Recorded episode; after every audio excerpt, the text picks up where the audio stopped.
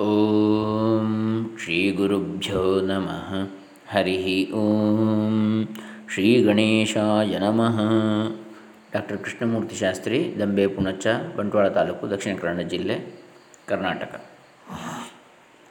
ಲಘುನ್ಯಾಸ ಭಾಷ್ಯ ಲಘುನ್ಯಾಸ ಭಾಷ್ಯ ಪ್ರವಚನ. ಒಂದನೇ ಭಾಗ ನೋಡಿದ್ದೇವೆ, ಇವತ್ತು ಎರಡನೇ ಕಂತು. ಶಿವಭಕ್ತಿ ಭಾವದ ಪರಾಕಾಷ್ಠೆಯ ಸ್ವರೂಪ ಏನು? ಎನ್ನತಕ್ಕಂಥ ಪ್ರಶ್ನೆ? ಮಾಗಚ್ಚತ್ವಮಿತಸ್ತೋ ಗಿರಿಶಭೋ ಮಯ್ಯೇವ ವಾಸಂ ಕುರು ಸ್ವಾಮಿನ್ನಾದಿಕಿರಾತ ಮಾಮಕಮನಃ ಕಾಂತಾರ ಸೀಮಾಂತರೇ. ವರ್ತಂತೆ ಬಹವೋ ಮೃಗಾ ಮದಜುಷೋ ಮಾತ್ಸರ್ಯಮೋಹಾದಯ ತಾನ್ ಹತ್ವಾ ಮೃಗಯಾ ವಿನೋ ವಿನೋದರುಚಿತಾಲಾಭಂ ಚ ಸಂಪ್ರಾಪ್ಸ್ಯಸಿ. ಸೂರ್ಯಾಶ್ವೈರ್ಮಸಜಸ್ತಥಾ ಸಗುರವ ಶಾರ್ದೂಲ ವಿಕ್ರೀಡಿತಂ ಎನ್ನತಕ್ಕಂಥ ವೃತ್ತ ಅದು.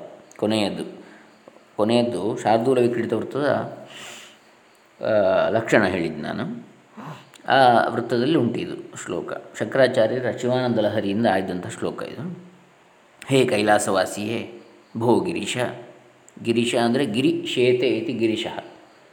ಗಿರೀಶ ಅಂದರೆ ಬೇರೆ, ಗಿರಿಯ ಒಡೆಯ. ಗಿರೇಹೆ ಈಶಃ, ಗಿರೀಶ. ಇದು ಗಿರೀಶ ಅಂದರೆ ಗಿರಿ ಶೇತೆ ಗಿರೀಶ ಅಲ್ಲ, ಗಿರೀಶ ಅಷ್ಟೇ. ಗಿರಿಯಲ್ಲಿ ವಾಸವಾಗಿರುವವ, ಶಯನ ಮಾಡುವವ ಗಿರಿ ಶೇತೆ ಇತಿ ಗಿರೀಶ. ಭೋ ಗಿರೀಶ, ಹೇ ಕೈಲಾಸವಾಸಿಯೇ, ತ್ವಂ ನೀನು ಇಲ್ಲಿ ಅಲ್ಲಿ ಎಂದು ಬೇರೆಲ್ಲೂ ಇತಃ ತತಃ ಹೋಗಬೇಡ, ಮಾಗಚ್ಛ ಮಾಗಚ್ಛ ತ್ವಂ ಇತಃ ತಥೋ ಗಿರೀಶ ಭೋ. ಮೈಯೇವ ವಾಸಂ ಕುರು, ನನ್ನಲ್ಲೇ ವಾಸ ಮಾಡು, ಮೈ ಏವ ವಾಸಂ ಕುರು. ಹೇ ಸ್ವಾಮಿಯಾದ ಆದಿಕಿರಾತನೇ, ಸ್ವಾಮಿನ್ ಆದಿಕಿರಾತ. ಮಾಮಕ ಮನಃ ಕಾಂತಾರ, ಮಾಮಕ ಮನಃ ಕಾಂತಾರ ಸೀಮಾಂತರೇ. ಹೇ ಸ್ವಾಮಿಯಾದ ಆದಿಕಿರಾತನೇ, ನನ್ನ ಮನವೆಂಬ ಕಾಡಿನ, ಮನಸ್ಸು ಅಂದರೆ ಗಹನ, ಅತ್ಯಂತ ಕಾಡಿನ ಹಾಗೆ. ಅದರ ಎಲ್ಲೆಯೊಳಗೆ ಸೀಮಾಂತರೆ ಮಾಮಕ ಮನಃ ಕಾಂತಾರ ಸೀಮಾಂತರೆ ನನ್ನದಾದ ಮನಸ್ಸೆಂಬ ಕಾಡಿನ ಎಲ್ಲೆಯೊಳಗೆ ಮಾತ್ಸರ್ಯ ಮೋಹಾದಯ, ಮತ್ಸರ ಭಾವ, ಹೊಟ್ಟೆ ಕಿಚ್ಚು ಅಥವಾ ಇತರರಿಗೆ ಒಳ್ಳೆಯದಾಗುವುದನ್ನು ದ್ವೇಷಿಸುವಿಕೆ ಹಾಗೂ ಮೋಹ, ಅವಿದ್ಯೆ ಅಥವಾ ದುಃಖ ಅಥವಾ ದೇಹಾದಿಗಳಲ್ಲಿ ತಾನು ತನ್ನದೆಂಬ ಭಾವ ಅಥವಾ ಭ್ರಮೆ. ಮುಂತಾದ ಮಾತ್ಸರ್ಯ ಮೋಹಾದಯ ಮದಯುಕ್ತವಾದ ಮದಜುಷಃ ಬಹಳಷ್ಟು ಮೃಗಗಳು, ಮಾತ್ಸರ್ಯ, ಮೋಹ ಮುಂತಾದ ಮದದಿಂದ ಕೂಡಿದಂತಹ ಬಹಳಷ್ಟು ಮೃಗಗಳು ಬಹವಹ ಮೃಗಾಹ ಇವೆ, ವರ್ತಂತೆ. ಇಲ್ಲಿ ನನ್ನ ಮನವೆಂಬ ಕಾಡಿನ ಸೀಮೆಯೊಳಗೆ. ನನ್ನ ಮನಸ್ಸೆಂಬ ಕಾಡಿನ ಗ, ಅದರ ಸೀಮೆ, ಗಡಿಯ ಒಳಗಡೆ ಮೋಹ, ಮಾತ್ಸರ್ಯ ಮುಂತಾದ ಮದಯುಕ್ತವಾದಂತಹ ಬಹಳಷ್ಟು ಮೃಗಗಳಿವೆ. ಹೀಗಾಗಿ ವರ್ತಂತೆ ಬಹವೋ ಮೃಗಾ ಮದಜುಷೋ ಮತ್ಸರ್ಯ ಮೋಹಾದಯ. ತಾನ್ ಹತ್ವಾ ಮೃಗಯಾ ವಿನೋದ ರುಚಿತ ಲಾಭಂ ಚ ಸಂಪ್ರಾಪ್ಸ್ಯಸಿ. ಹೀಗಾಗಿ ಚ, ಅವುಗಳನ್ನು ಕೊಂದು ನೀನು ತಾನ್ ಹತ್ವ ಬೇಟೆಯ ವಿನೋದದ ಲಾಭವನ್ನು ಮೃಗಯಾ ವಿನೋದ ರುಚಿತ ಲಾಭಂ ಪ್ರಾಪ್ತಿ ಮಾಡಿಕೊಳ್ಳುವೆ, ಸಂಪ್ರಾಪ್ಸ್ಯಸಿ. ಇಲ್ಲೇ ಇರು ನೀನು ನನ್ನಲ್ಲೇ ವಾಸ ಮಾಡು. ಯಾಕೆ? ಹೇ, ಆದಿಕಿರಾತನೇ, ನೀನು ಆದಿಕಿರಾತನಲ್ವೇ, ಬೇಟೆಗಾರನಲ್ವೇ ನೀನು? ಯಾರು? ಮಲ್ಲಿಕಾರ್ಜುನ. ಸ್ವಾಮಿ, ಆದಿಕಿರಾತನಾಗಿ ಅರ್ಜುನನಿಗೆ ಅರ್ಜುನನನ್ನು ಪರೀಕ್ಷಿಸಿದ್ದು. ಪಾಶುಪತಾಸ್ತ್ರವನ್ನು ಕೊಟ್ಟದ್ದು ಅವನೇ ಕೊನೆಗೆ. ಅರ್ಜುನನೊಂದಿಗೆ ಯುದ್ಧ ಮಾಡಿದ್ದು. ವರಾಹ ಅಥವಾ ಹಂದಿಯನ್ನು ಓಡಿಸ್ತಾ, ಒಂದು ಪ್ರಾಣಿ, ಜಿಂಕೆ, ಹಂದಿ, ಯಾವುದೋ ಒಂದು ಪ್ರಾಣಿಯನ್ನು ಓಡಿಸುತ್ತಾ ಕೊನೆಗೆ, ಆ, ಬಾಣ ಯಾರ್ದು ಅಂಥೇಳಿ ಅದಕ್ಕೆ ಬಿಟ್ಟದ್ದು. ತನ್ನದು ತನ್ನದು ಅಂತೇಳಿ ಹೇಳ್ತಾರೆ. ನಾನು ಬಿಟ್ಟದ್ದು ಅಂತೇಳಿ. ಅರ್ಜುನ್ ತಾನು ಬಿಟ್ಟಿದ್ದೇನೆ ಅಂತ ಹೇಳ್ತಾನೆ. ಅವನು ಆದಿಕಿರಾತ ತಾನು ಬಿಟ್ಟಿದ್ದೇನೆ, ನನ್ನದು, ನನಗೆ ಸೇರಿದ್ದು ಅಂತ. ಹಾಗೆ ಅವರಿಗೆ ಅವರಿಗೂ ವಾಗ್ಯುದ್ಧ ಆಗಿ ಕೊನೆಗೆ ಹೊಯ್ಕೈ ಯುದ್ಧವೇ ಆಗಿಬಿಡ್ತದೆ. ಶಸ್ತ್ರಯುದ್ಧವೇ, ಅಸ್ತ್ರಯುದ್ಧ. ಕೊನೆಗೆ ಅಲ್ಲಿ ಪಾಶುಪತಾಸ್ತ್ರ ಅಲ್ಲಿ ಶಿವ ಶಿವನೊಂದಿಗೆ ಅರ್ಜುನ ಸಮದಂಡಿಯಾಗಿ ಹೋರಾಡ್ತಾನೆ. ಇದರಿಂದ ಮೆಚ್ಚಿ ಶಿವ ಅವನಿಗೆ ಪ್ರತ್ಯಕ್ಷನಾಗ್ತಾನೆ. ನಿಜವಾಗಿ ಶಿವನೇ ಆದಿಗಿರಾತನ ರೂಪದಲ್ಲಿ ಬಂದದ್ದು. ಆಮೇಲೆ ಅಂದರೆ ಹಾಗಲ್ಲ, ಇಲ್ಲಿ ಅರ್ಜುನಿಗೂ ಹಾಗೆ ಆಯಾಸ ಆಗಿಬಿಡ್ತದೆ, ಸೋಲಿಸ್ಲಿಕ್ಕೆ ಆಗೋದಿಲ್ಲ ಇವನನ್ನು. ಇವನು ಯಾರು? ಸಾಮಾನ್ಯ ಕಿರಾತನಲ್ಲ ಈ ಥರ ಇದ್ದರೆ ಅಂಥೇಳಿ ಅವನು ಕೊನೆಗೆ ಅವನಿಗೆ ಶರಣಾಗ್ತಾನೆ. ಶರಣಾಗುವಾಗ ಅವನು ಶಿವನಾಗಿ ತೋರ್ತಾನೆ ಆದಿಕಿರಾತ ಆಮೇಲೆ ಅವನು ಪಾಶುಪತಾಸ್ತ್ರವನ್ನು ದಯಪಾಲಿಸ್ತಾನೆ ಅರ್ಜುನನಿಗೆ. ಪಶುಪತಿ ಅಂದರೆ ಶಿವನೇ, ಹಾಗಾಗಿ ಪಾಶುಪತಾಸ್ತ್ರ ಅವನು ಕೊಟ್ಟದ್ದು. ಹೀಗೆ ಅಂತಹ ಆದಿಕಿರಾತನಾದ ಶಿವನೇ ನಿನಗೆ ಬೇಕಾದಷ್ಟು ಬೇಟೆ ನನ್ನ ಮನಸ್ಸಿನಲ್ಲಿ ಇದೆ ಮಾತ್ಸರ್ಯ ಮೋಹ ಮುಂತಾದ ಮದ, ಮುಂತಾದಂಥ ಎಲ್ಲ ದುಷ್ಟ ಮೃಗಗಳಿವೆ ನನ್ನ ಮನಸ್ಸೆಂಬ ಕಾಡಿನಲ್ಲಿ. ಅದನ್ನೆಲ್ಲ ಚೆನ್ನಾಗಿ ವಿನೋದದಿಂದ ಬೇಟೆಯಾಡಿ ಅದರ ಆನಂದವನ್ನು ಪಡೆದುಕೋ ಬೇಟೆಯ ಆನಂದವನ್ನು ಅಂಥೇಳಿ ಆ ಒಂದು ರೂಪಕ ಅಥವಾ ಅತಿಶಯೋಕ್ತಿ ಅಂತೇಳಿ ಹೇಳಲಿಕ್ಕಾಗೋದಿಲ್ಲ, ರೂಪಕ ಅಂತೇಳಿ ಹೇಳ್ಬೋದು. ರೂಪಕ ಅಲಂಕಾರ ಅಂದರೆ ಇದೇ ಅದು ಅಂತೇಳಿ ಹೇಳುವಂಥದ್ದು. ಇಲ್ಲಿರುವ ಆ ಗುಣಗಳನ್ನು ದುಷ್ಟ ಮೃಗಗಳು ಅಥವಾ ಯಾವುದೋ ಬೇಟೆಯಾಡಲಿಕ್ಕೆ ಇರತಕ್ಕಂಥ ಕಾಡಿನ ಮೃಗಗಳು ಅಂತೇಳಿ ಹೋಲಿಸಿದ್ದು. ಇದೇ ಅದು ಅಂತೇಳಿ. ಉಪಮಾನ ಉಪಮೇಯೋ ಅಭೇದ ರೂಪಕಂ. ಹೀಗೆ ಮುಂದೆ ಹೇಳ್ತಾರೆ, ಗಭೀರೆ ಕಾಸಾರೇ ವಿಶತಿ ವಿಪಿನೆ ವಿಶಾಲೆ ಶೈಲೆ ಚ ಭ್ರಮತಿ ಕುಸುಮಾರ್ಥಂ ಜಡಮತಿ ಸಮರ್ಪ್ಯೈಕಂ ಚೇತಸ್ಸರಸಿಜಮುಮಾನಾಥ ಭವತೆ ಸುಖೇನೈವ ಸ್ಥಾತುಂ ಜನ ಇಹ ನ ಜಾನಾತಿ ಕಿಮಹೋ ರಸೈರುದ್ರೈಶ್ಚಿನ್ನಾಯ ಮನಸಫಲಾಗ ಶಿಖರಿಣಿ ಶಿಖರಿಣಿ ವೃತ್ತದಲ್ಲಿ ಉಂಟಿದು. ಹಾಗೆ ಅದರ ಲಕ್ಷಣವನ್ನು ಕೊನೆಗೆ ಹೇಳಿದ್ದು ನಾನು. ಅದೇ ಧಾಟಿಯಲ್ಲಿ ಹೋಗ್ತದೆ. ನಾವು ಲಕ್ಷಣ ಶ್ಲೋಕ ನೆನಪಿಟ್ಟುಕೊಂಡ್ರೆ ನಮಗೆ ಛಂದಸ್ಸು ಕಷ್ಟ ಏನಿಲ್ಲ. ಆ ಗತಿಯಲ್ಲಿ ಇದ್ದ ಕೂಡಲೇ ನಮಗೆ ಅದರ ಐಡಿಯಾ ಬರ್ತದೆ, ಅದರ ಬಗ್ಗಿನ ಆ ಒಂದು ಕಲ್ಪನೆ ಪರಿಕಲ್ಪನೆ ಬರ್ತದೆ. ಗಭೀರೆ ಕಾಸಾರೆ ವಿಶತಿ ವಿಜನೆ ಘೋರ ವಿಪಿನೆ ರಸೈರುದ್ರೈಶ್ಚಿನ್ನ ಯಮನ ಸಬಲಾಗ ಶಿಖರಿಣಿ ಅಂತೇಳಿ ಶಿಖರಣಿ ವೃತ್ತ. ಇಲ್ಲಿ ಇದು ನಾವು ರುದ್ರಾಧ್ಯಾಯ ಮಹಾತ್ಮೆಯನ್ನು ನೋಡ್ತಾ ಇದ್ದೇವೆ ಲಘುನ್ಯಾಸ ಭಾಷ್ಯದ ಮಂತ್ರಗಳನ್ನು ಭಾಷ್ಯ ಹೇಳಲಿಕ್ಕೆ ಶುರು ಮಾಡಲಿಲ್ಲ. ರುದ್ರಾಧ್ಯಾಯದ ಮಹಾತ್ಮೆ ಮೊದಲು ಶಿವ ಅಂದರೆ ಏನು? ಲಿಂಗ ಅಂದರೆ ಏನು? ಆಮೇಲೆ ಈಗ ಶಿವಭಕ್ತಿಯ ಪರಾಕಾಷ್ಠೆ ಏನು ಅನ್ನೋದನ್ನು ಈಗ ನೋಡ್ತಾ ಇದ್ದೇವೆ. ಹೀಗೆ ಒಂದು ಹಂತ ಹಂತವಾಗಿ ಪ್ರವೇಶ ಮಾಡ್ತಾ ಇದ್ದೇವೆ. ಇಲ್ಲಿ ಏನು ಹೇಳ್ತಾರೆ? ಉಮಾನಾಥ ಸಮರ್ಪ್ಯೈಕಂ ಚೇತಃ ಸರಸೆಯ ಉಮಾನಾಥ ಭವತೆ. ಆ ಉಮಾನಾಥ ಎನ್ನುವುದನ್ನು ಈಗ ನಾವು ಸಂಬೋಧನೆಯನ್ನು ಯಾವಾಗಲೂ ಮೊದಲಿಗೆ ತಗೊಳ್ಳೋದು ಸಂಸ್ಕೃತ ಶ್ಲೋಕಗಳಲ್ಲಿ. ಸಂಬೋಧನಾ ವಿಭಕ್ತಿಯ ಶಬ್ದ ಯಾವುದಿದೆ? ಅದನ್ನು ನಾವು ಆರಂಭದಲ್ಲಿ ಅನ್ವಯ ಮಾಡಿಕೊಳ್ಬೇಕಾಗ್ತದೆ. ಸಂಸ್ಕೃತ ಶ್ಲೋಕದಲ್ಲಿ ಅರ್ಥ ಮಾಡುವಾಗ ಅನ್ವಯ ಅಂತೇಳಿ ಹೇಳಿದೆ. ಪದಚ್ಛೇದ ಮತ್ತು ಅನ್ವಯ. ಮೊದಲು ಪದಚ್ಛೇದ ಮಾಡಬೇಕು, ಆಮೇಲೆ ಅನ್ವಯ ಮಾಡಬೇಕು. ಪದಚ್ಛೇದ ಹೇಗೆ? ಗಭೀರೆ, ಕಾಸಾರೆ, ವಿಶತಿ, ವಿಜನೆ ಘೋರ ವಿಪಿನೆ ವಿಶಾಲೆ, ಶೈಲೆ ಚ, ಭ್ರಮತಿ, ಕುಸುಮಾರ್ಥಂ, ಜಡಮತಿ ಇದೆಲ್ಲ ಒಂದೊಂದೇ ಪದ. ಸಮರ್ಪ್ಯ ಏಕಂ, ಸಮರ್ಪ್ಯೈಕಂ ಅಂತ ಇದೆ. ಅದನ್ನು ಪದಚ್ಛೇದ ಮಾಡೋದು, ತುಂಡು ಮಾಡೋದು. ಸಮರ್ಪ್ಯ ಏಕಂ, ಚೇತಃ ಸರಸಿಜಮುಮಾ ಸರಸಿಜಂ, ಉಮಾನಾಥ ಭವತೆ, ಸುಖೇನ ಏವ ಸ್ಥಾತು, ಜನ ಜನ, ಇಹ ಅಲ್ಲಿ ಇಹ ಅಂತ ಬಂದ ಕಾರಣ, ಸ್ವರಾಕ್ಷರ ಬಂದ ಕಾರಣ ಈ ಅಂತ ಅಂತಿರುವುದು ಜನ ಅಂತ ಆಗಿದೆ. ವಿಸರ್ಗ ರೂಪ ಆಗಿದೆ, ಮುಂದೆ ಸ್ವರಾಕ್ಷರ ಬಂದರೆ. ನ ಜಾನಾತಿ ಕಿಂ ಅಹೋ ಅಂತೇಳಿ. ಇದರಲ್ಲಿ ಉಮಾನಾಥ ಸಂಬೋಧನಾ ವ್ಯಕ್ತಿ ಮೊದಲು, ಸಂಬೋಧನಾ ವ್ಯಕ್ತಿ. ಆಮೇಲೆ ಪ್ರಥಮ ವ್ಯಕ್ತಿ ತಗೊಳ್ಳುವಂಥದ್ದು. ಅಥವಾ ಪಂಚಮಿ ವ್ಯಕ್ತಿ. ಇದರಿಂದಾಗಿ ಅಂತೇಳಿ ನೋಡಿಕೊಳ್ಬೇಕಾಗುತ್ತೆ. ಅರ್ಥ ಹೇಗೆ ಅಂತೇಳಿ. ಹೇ ಉಮಾನಾಥನೇ, ಗೌರಿವಲ್ಲಭನೇ, ಅತಿ ಗಂಭೀರವೂ ಅಗಾಧವೂ ಆದ ಈಗ ವಿಶೇಷಣಗಳನ್ನು ನಾವು ತಗೊಳ್ಬೇಕು. ಪ್ರಥಮ ವಿಭಕ್ತಿಯಲ್ಲಿರ್ತಕ್ಕಂಥ ವಿಶೇಷಣಗಳನ್ನು ಅಥವಾ ಸಪ್ತಮಿ ವಿಭಕ್ತಿಯ ಸತಿ ಸಪ್ತಮಿ ಇದ್ದರೆ ಅಂಥದ್ದನ್ನು ತಗೊಳ್ಬೇಕಾಗ್ತದೆ.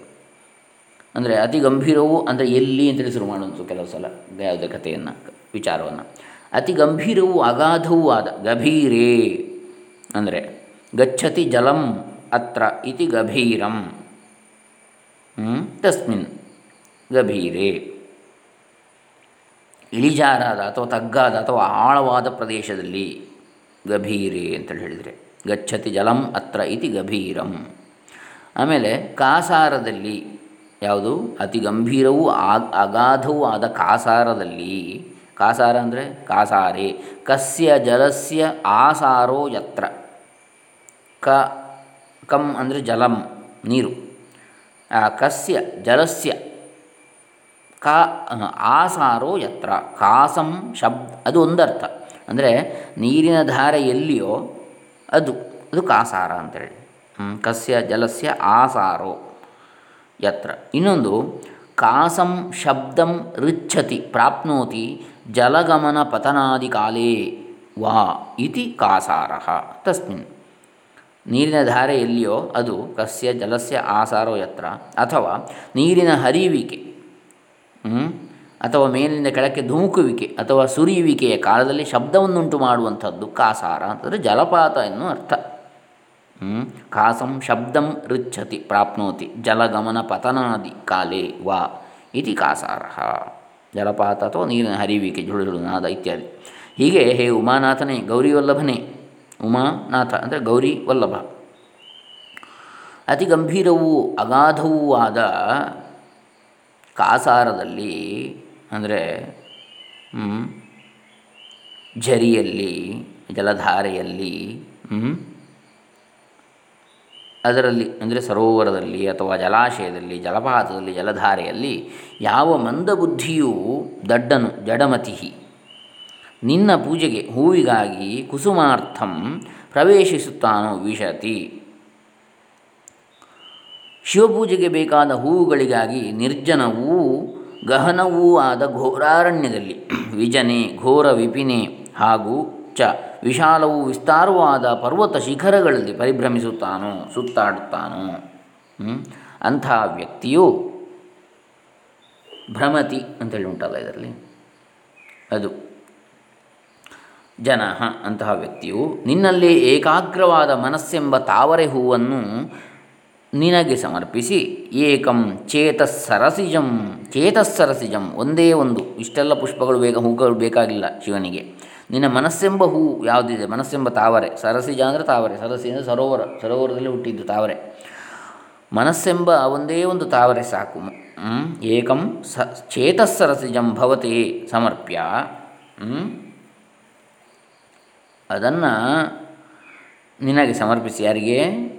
ಶಿವನಿಗೆ ಸಮರ್ಪಿಸಿ, ಈ ಜಗದಲ್ಲಿ ಇಹ ಅಷ್ಟರಿಂದಲೇ ಸುಖವಾಗಿರಲು ಸಾಧ್ಯವೆಂದು ಸುಖೇನ ಏವ ಸ್ಥಾತು ತಿಳಿಯದಿರುವುದು ನ ಜಾನಾತಿ. ಏನಾಶ್ಚರ್ಯವಿದು? ನಿನ್ನ ಮನಸ್ಸೆಂಬ ಹೂವನ್ನು ಸಮರ್ಪಿಸಿದರೆ ಸಾಕು ಶಿವನಿಗೆ. ಬೇರೇನೂ ಬೇಕಾಗಿಲ್ಲ. ಘೋರ ಅರಣ್ಯದಲ್ಲಿ ಘೋರ ಯಾವುದೋ ಸರೋವರದಲ್ಲಿ ಇಳಿದು ಹೋಗಿ ಕಷ್ಟಪಡಬೇಕಾಗಿಲ್ಲ. ಎಂಬ ಈ ವಿಚಾರವನ್ನು ತಿಳಿಯದಿರತಕ್ಕಂಥದ್ದು ಏನಾಶ್ಚರ್ಯವಿದು? ಕಿಮಹೋ? ಸುಖೇನ ಏವ ಸ್ಥಾತು ನ ಜಾನಾತಿ ಕಿಮಹೋ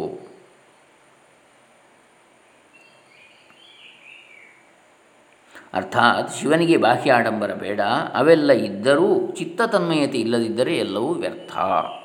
ಕೇವಲ ಚಿತ್ತೈಕಾಗ್ರ ಶಿವಧ್ಯಾನವೊಂದರಿಂದಲೇ ಶಿವನ ಚರಿತ್ರೆ, ಲೀಲೆ, ಭಜನೆ, ಸ್ತೋತ್ರಾದಿಗಳಲ್ಲಿ ಮಗ್ನನಾಗಿರುವುದರಿಂದಲೇ ಆತನು ಪ್ರಸನ್ನನಾಗಿ ಇಹಪರ ಸೌಖ್ಯವನ್ನು ಈತಾನೆ ಮನಸ್ಸಿರಬೇಕಾದವನಲ್ಲಿ. ಅದಕ್ಕೆ ಕೈಲಾಸವಾಸಿ ಅಂತೇಳಿ ಹೇಳುವಂಥ ಪದ್. ಗೌರೀಶ ಈಶ ತೈಲಧಾರೆಯಂತೆ ಮನಸ್ಸು ಕೊಡು ಅಂಥೇಳಿ ಅಂದರೆ ಸಂತತ ಧಾರೆ, ತೈಲಧಾರೆ ಅಂದರೆ ನೀರಿನ ಧಾರೆಯಾಗಿ ಅಲ್ಲ. ನೀ, ಎಣ್ಣೆ, ತೈಲದ ಧಾರೆ ಇನ್ನಷ್ಟು ಹೆಚ್ಚು ಅದು ಕಡಿಯದೆ ಬೀಳ್ತದೆ ನಿರಂತರವಾಗಿ. ನೀರಿನ ಜಲಧಾರೆ ಆದರೆ ಮಧ್ಯದಲ್ಲಿ ಗಾಳಿ ಗುಳ್ಳೆಗಳು ಇರ್ತದೆ. ಇದರಲ್ಲಿ ಅಂಥದ್ದು ಏನೂ ಬರುವುದಿಲ್ಲ ಸಾಮಾನ್ಯವಾಗಿ ಎಣ್ಣೆಯಲ್ಲಿ. ಹಾಗೆ ತೈಲಧಾರೆಯಂತೆ ಅವಿರತವಾದ ಮನಸ್ಸು ಕೊಡು ಅಂತ ಹೇಳಿ ಅಲ್ಲಿ ಹರಿಯಲ್ಲಿ ಅಂತ ಹೇಳಿದ್ದಾರೆ. ಅಂತ ಭಗವಂತನ ಇಲ್ಲಿ ಶಿವನ ಬಗ್ಗೆ ಹೇಳ್ತಾ ಇದ್ದಾರೆ. ಕ್ರೀಡಾರ್ಥಂ ಸೃಜಸಿ ಪ್ರಪಂಚಮಖಿಲಂ ಕ್ರೀಡಾ ಮೃಗಾಸ್ತೆ ಜನ ಯತ್ಕರ್ಮಾಚರಿತಂ ಯ ಮಯಾಚ ಭವತಃ ಪ್ರೀತ್ಯೈ ಭವತ್ಯೇವ ತತ್. ಶಂಭೋ ಸ್ವಸ್ಯ ಕುತೂಹಲಸ್ಯ ಕರಣಂ ಮಚ್ಚೇಷ್ಟಿತಂ ನಿಶ್ಚಿತಂ ತಸ್ಮಾನ್ ಮಾಮಕರಕ್ಷಣಂ ಪಶುಪತೆ ಕರ್ತವ್ಯಮೇವ ತ್ವಯಾ. ಶಾರ್ದೂಲ ವಿಕ್ರೀಡಿತವೃತ್ತದಲ್ಲಿದೆ ಇದು ಕೂಡ ಸೂರ್ಯಾಶ್ವೈರ್ಮಸಜಸ್ತಥಾ ಸ ಗುರವಃ ಶಾರ್ದೂಲ ವಿಕ್ರೀಡಿತಂ ಅಂಥೇಳಿ ಲಕ್ಷಣ. ಹೇ ಶಂಭೋ ಶಂಭೋ, ಇಲ್ಲಿಗ ಪದಚ್ಛೇದ ಮಾಡೋದಿದ್ರೆ ಕ್ರೀಡಾರ್ಥಂ ಸೃಜಸಿ ಪ್ರಪಂಚಂ ಅಖಿಲಂ ಕ್ರೀಡಾಮೃಗಾ ತೇ ಜನಾ ಯತ್ ಕರ್ಮ ಆಚರಿತಂ ಮಯಾ ಚ ಭವತಃ ಪ್ರೀತ್ಯೈ ಭವತಿ ಏವ ತತ್. ಶಂಭೋ ಸ್ವಸ್ಯ ಕುತೂಹಲಸ್ಯ ಕರಣಂ ಮತ್ ಚೇಷ್ಟಿತಂ ನಿಶ್ಚಿತಂ ತಸ್ಮಾತ್ ಮಾಂ ತಸ್ಮಾತ್ ಮಾಮಕ ರಕ್ಷಣಂ ನೋಡಿ, ಅದು ಬಹಳ ವಿಶೇಷವಾದ ಶಬ್ದ. ಬಿಡಿಸುವಾಗ ಜಾಗ್ರತೆ ಮಾಡಬೇಕಾಗ್ತದೆ. ತಸ್ಮಾನ್ ಮಾಮ, ತಸ್ಮಾನ್ ಮಾ ಮಕರ ಕ್ಷಣಂ ಅಂತೇಳಿ ಅಲ್ಲ. ಮಕರ ಅಂದರೆ ಬೇರೆ, ಕ್ಷಣ ಅಂದರೆ ಬೇರೆ, ಅರ್ಥ ಬೇರೆ ಬೇರೆ ಆಗ್ತದೆ.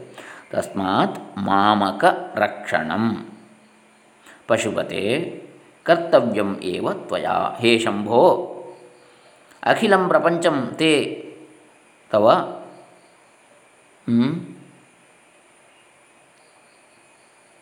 ಕ್ರೀಡಾರ್ಥಂ ಸೃಜಸಿ ಜನಾ ಕ್ರೀಡಾಮೃಗಾ ಚ ಮಯಾ ಯತ್ ಕರ್ಮ ಆಚರಿತಂ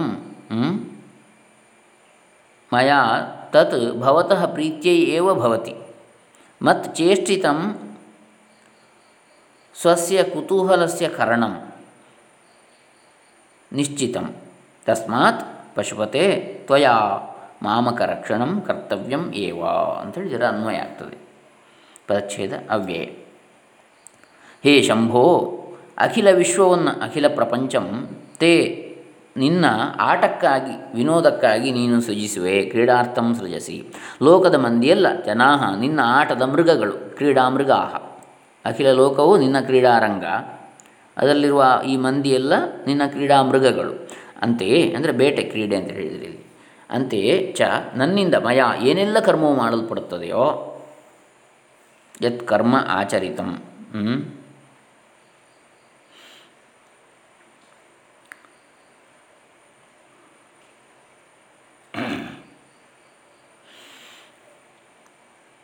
ಮಯ. ಅದೆಲ್ಲವೂ ತತ್ ನಿನ್ನ ಪ್ರೀತಿಗಾಗಿ ಆಗಿರುತ್ತದೆ. ಭವತಃ ಪ್ರೀತಿಯೇವ ಭವತಿ. ನಾನು ಮಾಡುವ ಚೇಷ್ಟಿತಗಳೆಲ್ಲವೂ ಅಥವಾ ಕರ್ಮಗಳೆಲ್ಲವೂ ಮತ್ ಚೇಷ್ಟಿತಂ. ಕ್ರೀಡಾರತನಾದ ನಿನ್ನ ಕೇವಲವಾದ ಕುತೂಹಲದ ಉತ್ಸುಕತೆಯ ಫಲವೇ ಆಗಿದೆಯೇ ಹೊರತು ಬೇರೇನಲ್ಲ. ನನ್ನದೇನೂ ಇಲ್ಲ. ಸ್ವಸ್ಯ ಕುತೂಹಲಸ್ಯ ಕಾರಣಂ. ನಿನ್ನ ಕುತೂಹಲದ ಒಂದು ಮಾಡುವಿ, ಮಾಡಿಸುವಿಕೆಯೇ ನಾನು ಮಾಡುವಂಥದ್ದೆಲ್ಲವೂ ಕೂಡ ಅಂಥೇಳಿ. ಎಂಬುದು ನಿಶ್ಚಿತ, ನಿಘಂಟು, ಖಂಡಿತ, ನಿರ್ಧಾರಾತ್ಮಕ ಅಂಥೇಳಿ. ಹಾಗಾಗಿ ತಸ್ಮಾತ್ ಹೇ ಪಶುಪತಿಯೇ, ಪಶುಪತೆ. ನಿನ್ನಿಂದ ತ್ವಯಾ ನನ್ನ ರಕ್ಷಣೆಯು ಮಾಮಕ ರಕ್ಷಣಂ ಮಾಡಲ್ಪಡಲೇಬೇಕು, ಕರ್ತವ್ಯಂ ಏವ. ಯಾಕೆ? ನಾನು ನಿನ್ನ, ನಿನ್ನದಾದಂತಹ ಕ್ರೀಡಾ ಪ್ರಪಂಚದಲ್ಲಿ ಇರ್ತಕ್ಕಂಥ ಒಂದು ಕ್ರೀಡಾ ಮೃಗದಂತೆ, ನಿನ್ನ ಆಣತಿಯಂತೆ ನೀನು ಮಾಡಿಸುವಿಕೆ ನಿನ್ನದು ಯಾವುದಿದೆ ಅದನ್ನು ನಾನು ಮಾಡ್ತಾ ಇದ್ದೇನೆ ಅಷ್ಟೇ. ಹಾಗಾಗಿ ನನ್ನ ರಕ್ಷಣೆಯು ನಿನ್ನ ಈ ಜಗನ್ನಾಟಕಕ್ಕೆ ಅಗತ್ಯವಾಗಿದೆ. ಈ ಜಗನ್ನಾಟಕವನ್ನು ನಡೆಸಲಿಕ್ಕೆ ನನ್ನದು ಒಂದು ಪಾತ್ರ ಇದೆ ಅಲ್ವಾ? ನಿನ್ನಿಂದಲೇ ಸೃಷ್ಟಿಸಲ್ಪಟ್ಟ ನನ್ನ ಪಾತ್ರ. ಅದನ್ನು ನೀನು ಚೆನ್ನಾಗಿ ನಿರ್ವಹಿಸುವಂತೆ ನನ್ನ ರಕ್ಷಣೆಯನ್ನು ಮಾಡು. ನನ್ನಿಂದ ಅದನ್ನು ಚೆನ್ನಾಗಿ ನಿರ್ವಹಿಸುವಂತೆ ಮಾಡಿಸು ಅಂತೇಳಿ ಹೇಳ್ತಾನೆ. ಇಲ್ಲಿ ಪ್ರಾರ್ಥನೆ. ಮಾರ್ಗಾವರ್ತಿತ ಪಾದುಕಾ ಪಶುಪತೆ ರಂಗಸ್ಯ ಕೂರ್ಚಾಯತೆ. ಗಂಡೂಷಾಂಬು ನಿಷೇಚನಂ ದಿವ್ಯಾಭಿಷೇಕಾಯತೆ ಭಕ್ಷಿತ ಮಾಂಸಶೇಷ ಕಬಳಂ ನವ್ಯೋಪಹಾರಾಯತೆ ಭಕ್ತಿ ಕಿನ್ನ ಕರೋತ್ಯಹೋ ವನಚರೋ ಭಕ್ತಾವತಂಸಾಯತೆ ಶಾರ್ದೂಲ ವಿಕೃತ ವೃತ್ತದಲ್ಲಿದೆ ಇದು ಕೂಡ. ಶಿವಾನಂದ ಲಹರಿಯ ಶಂಕರಾಚಾರ್ಯರ ಕೃತ ಶಿವಾನಂದ ಲಹರಿಯ ಅರವತ್ತ ಮೂರನೇ ಶ್ಲೋಕ ಇದು. ಶಿವನ ಮೇಲೆ ಸದಾ ಭಕ್ತಿಯು ಮನದಲ್ಲಿದ್ದರೆ ಅಂದರೆ ಮಾರ್ಗಾವರ್ತಿತ ಪಾದುಕಾ. ಪಶುಪತೆ ಅಂಗಸ್ಯ ಕೂರ್ಚಾಯತೆ. ಗಂಡೂಷ ಅಂಬು ನಿಷೇಚನಂ ಪುರರಿಪೋ ದಿವ್ಯ ಅಭಿಷೇಕಾಯತೆ. ಕಿಂಚಿತ್ ಭಕ್ಷಿತ ಮಾಂಸಶೇಷ ಕಬಳಂ ನವ್ಯ ಉಪಾ ಉಪಹಾರಾಯತೆ. ಭಕ್ತಿ ಕಿಂ ನ ಕರೋತಿ ಅಹೋ ವನಚರೋ ಭಕ್ತ ಅವತಂಸಾಯತೆ ಅಂದರೆ ಶಿವನ ಮೇಲೆ ಸದಾ ಭಕ್ತಿಯು ಮನದಲ್ಲಿದ್ದರೆ ಮಾರ್ಗದಲ್ಲಿ ನಿತ್ಯವೂ ತಿರುಗಾಡುವ, ಆವರ್ತಿಸುವ ಮಾರ್ಗಾವರ್ತಿತ ಪಾದುಕಾ ನನ್ನ ಕಾಲಿನ ಪಾದುಕೆ ಅಥವಾ ಪಾದರಕ್ಷೆಗಳು ಆ ಪಶುಪತಿಯಾದ ಶಿವನ ಅಂಗಗಳಿಗೆ ದೇಹಕ್ಕೆ ಮಸಾಜ್ ಮಾಡಿದಂತಾಗ್ತದೆ. ಯಾವಾಗಲೂ ಮನಸ್ಸಿನಲ್ಲಿ ಶಿವನ ಧ್ಯಾನವೇ ಇದ್ದರೆ ಮಾರ್ಗಾವರ್ತಿತ ಪಾದುಕ ಪಶುಪತೇ ಅಂಗಸ್ಯ ಕೂರ್ಚಾಯತೆ. ಮಸಾಜ್ ಮಾಡಿದ ಪಾ ದೇಹಕ್ಕೆ ಶಿವನ ಅಂಗಗಳಿಗೆ ದೇಹಕ್ಕೆ ಮಸಾಜ್ ಮಾಡಿದಂತಾಗ್ತದೆ. ಅಥವಾ ಆತನ ಮೈಯ ಕೊಳೆ ಕಳೆಯುವ ಕೂರ್ಚದಂತೆ, ಬ್ರಷ್ನಂತೆ ವರ್ತಿಸ್ತದೆ. ಆ ಭಾವನೆ ಇರಬೇಕು ಅಂತ. ಯಾವಾಗಲೂ ಶಿವಭಕ್ತಿ ಇದ್ದರೆ ಮನಸ್ಸಿನಲ್ಲಿ. ನಡ್ಕೊಂಡು ಚಪ್ಪಲಿ ಹಾಕ್ಕೊಂಡು ಹೋದರೂ ಕೂಡ ಅದು ಶಿವನ ಶಿವನ ಕ್ಲೀನ್ ಮಾಡುವಂಥದ್ದು ಅಂತೇಳಿ ಎಲ್ಲವೂ ಶಿವನೇ ಅಂತೇಳಿ ಜಗತ್ತೆಲ್ಲವೂ. ಪಶುಪತಿ ಅಂಗಸ್ಯ ಕೂರ್ಚಾಯತಿ, ಬ್ರಷ್ ಕ್ಲೀನ್ ಮಾಡುವಂಥದ್ದು ಶಿವನ. ಆಮೇಲೆ ಗಂಡೂಷಾಂಬು ಅಂದರೆ ಬಾಯಿ ಮುಕ್ಕುಳಿಸಿದ ನೀರಿನ ಸಿಂಚನವು. ಗಂಡೂಷಾಂಬು ನಿಷೇಚನಂ ಪುರರಿಪೋಹೋ ದಿವ್ಯ ಅಭಿಷೇಕಾಯತೆ.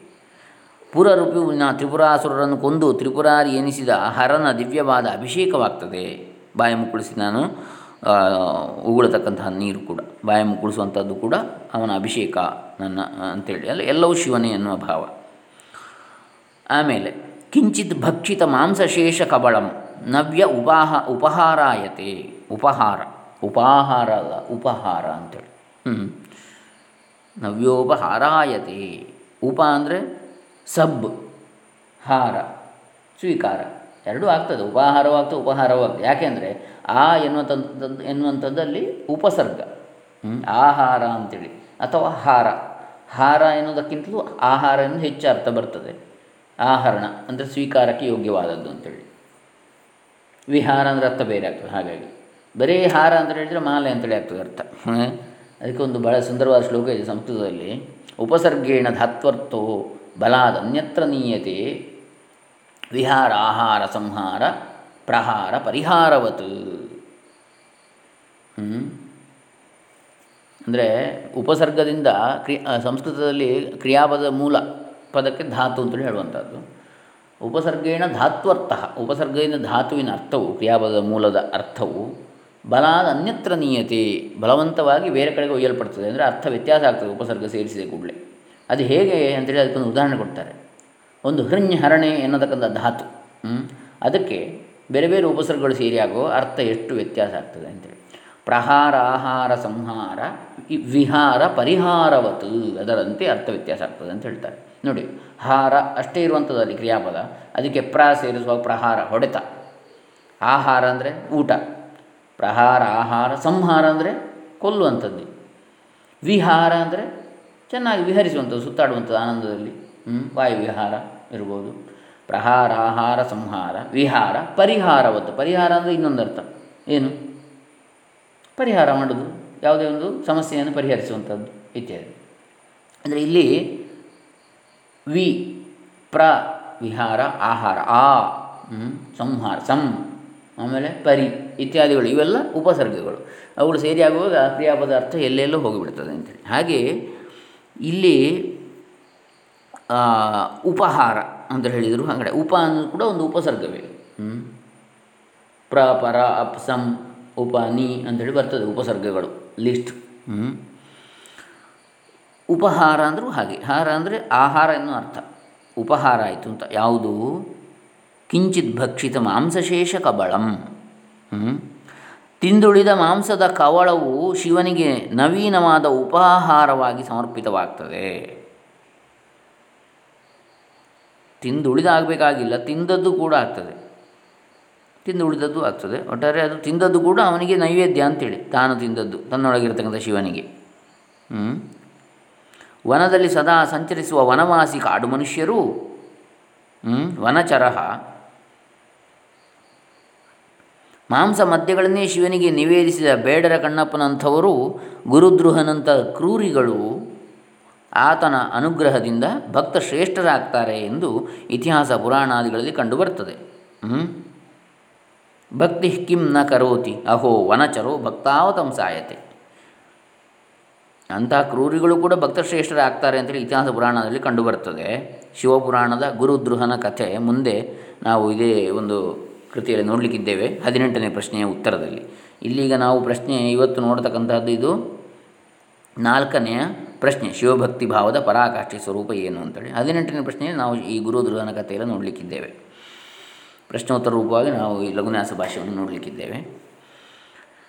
ಹೀಗೆ, ಆಹಾ, ಏನು ಆಶ್ಚರ್ಯವಿದು. ಭಕ್ತಿ ಎಂಬುದು ಏನನ್ನು ತಾನೇ ಮಾಡುವುದಿಲ್ಲ. ಭಕ್ತಿಯು ಸರ್ವಾರ್ಥ ಸಾಧಕ ಎಲ್ಲವನ್ನೂ ಕೊಡ್ತದೆ ಅಂತೇಳಿ. ಇಂತಹ ದುಷ್ಟರನ್ನು ಕೂಡ ಅದು ಅನುಗ್ರಹಿಸ್ತದೆ ಭಕ್ತಿ ಅನ್ನತಕ್ಕಂಥದ್ದು ಅಂತೇಳಿ. ಭಕ್ತಿ ಭಕ್ತಿ ಕಿಂ ನ ಕರೋತಿ. ಅಹೋ, ವನಚರೋ ಭಕ್ತಾವತಂ ಸಾಯಿತೆ. ಆ ಭಕ್ತಿಯ ಬಲದಿಂದ ಎಂತಹ ಕಾಡು ಮನುಷ್ಯನು ಕೂಡ ಯಾವುದೇ ಅವನಿಗೇನು ವಿದ್ಯೆ ಬೇಕಾಗಿಲ್ಲ, ಅವನೇನು ಓದಬೇಕಾಗಿಲ್ಲ, ಕೇಳಬೇಕಾಗಿಲ್ಲ ಏನನ್ನು ಕೂಡ, ಕಾಡಿನಲ್ಲಿ ಇದ್ದರೂ ಕೂಡ ಅವನು ಭಕ್ತ ಶ್ರೇಷ್ಠನಾಗಿ ಬಿಡ್ತಾನೆ ಅಯ್ಯೋ, ಈ ಭಕ್ತಿಯ ಮಹತ್ವವೇ, ಮಹಿಮೆಯೇ ಅಂತೇಳಿ ಹೇಳ್ತಾರೆ. ಈ ಮೇಲಿನ ಶಿವಭಕ್ತಿ ಭಾವ ಪರಿಪ್ಲುತವಾದ ಪದ್ಯಗಳು ಆದಿಶಂಕರಾಚಾರ್ಯ ವಿರಚಿತವಾದ ಶಿವಾನಂದ ಲಹರಿ ಇದರಿಂದ ಆಯ್ದಂತಹ ಅಣಿಮುಕ್ತುಗಳು ಇನ್ನು ಮುಂದೆ ಇದು ನಾಲ್ಕನೇ ಪ್ರಶ್ನೆ, ಇನ್ನು ಐದನೆಯದು ನಾಳೆ ದಿವಸ ನೋಡೋಣ, ಶಿವಸಂಕಲ್ಪ ಸೂಕ್ತದ ಸಾರವೇನು ಎನ್ನತಕ್ಕಂಥದ್ದು. ಅದು ಬಹಳ ಚೆನ್ನಾಗಿದೆ, ಶಿವಸಂಕಲ್ಪ ಸೂಕ್ತ. ಅದರಲ್ಲಿ ನಾವು ಸುಮಾರು ಐದಾರು ಮಂತ್ರಗಳನ್ನು ನೋಡಲಿಕ್ಕಿದ್ದೇವೆ ಶಿವ, ಶಿವಸಂಕಲ್ಪ ಸೂಕ್ತದಿಂದ. ಅದರ ವಿವರಣೆಗಳನ್ನು. ಬಹಳ ಚೆನ್ನಾಗಿದೆ. ನಾಳೆ ದಿವಸ ನೋಡೋಣ. ಇದು ಐದನೆಯ ಪ್ರಶ್ನೆ. ಲಘುನ್ಯಾಸ ಭಾಷ್ಯದಲ್ಲಿ ರುದ್ರಾಧ್ಯಾಯ ಮಹಾತ್ಮೆ ಎನ್ನತಕ್ಕಂತಹ ಒಂದು ಭಾಗದಲ್ಲಿ ನಾಲ್ಕು ಪ್ರಶ್ನೆಗಳನ್ನು ನಾವು ನೋಡಿದಾಗಾಯಿತು. ವಿವರಣೆ. ಹರೇ ರಾಮ. ಶ್ರೀ ಶಿವಾರ್ಪಿತಮಸ್ತು. ಓಂ ತತ್ಸತ್.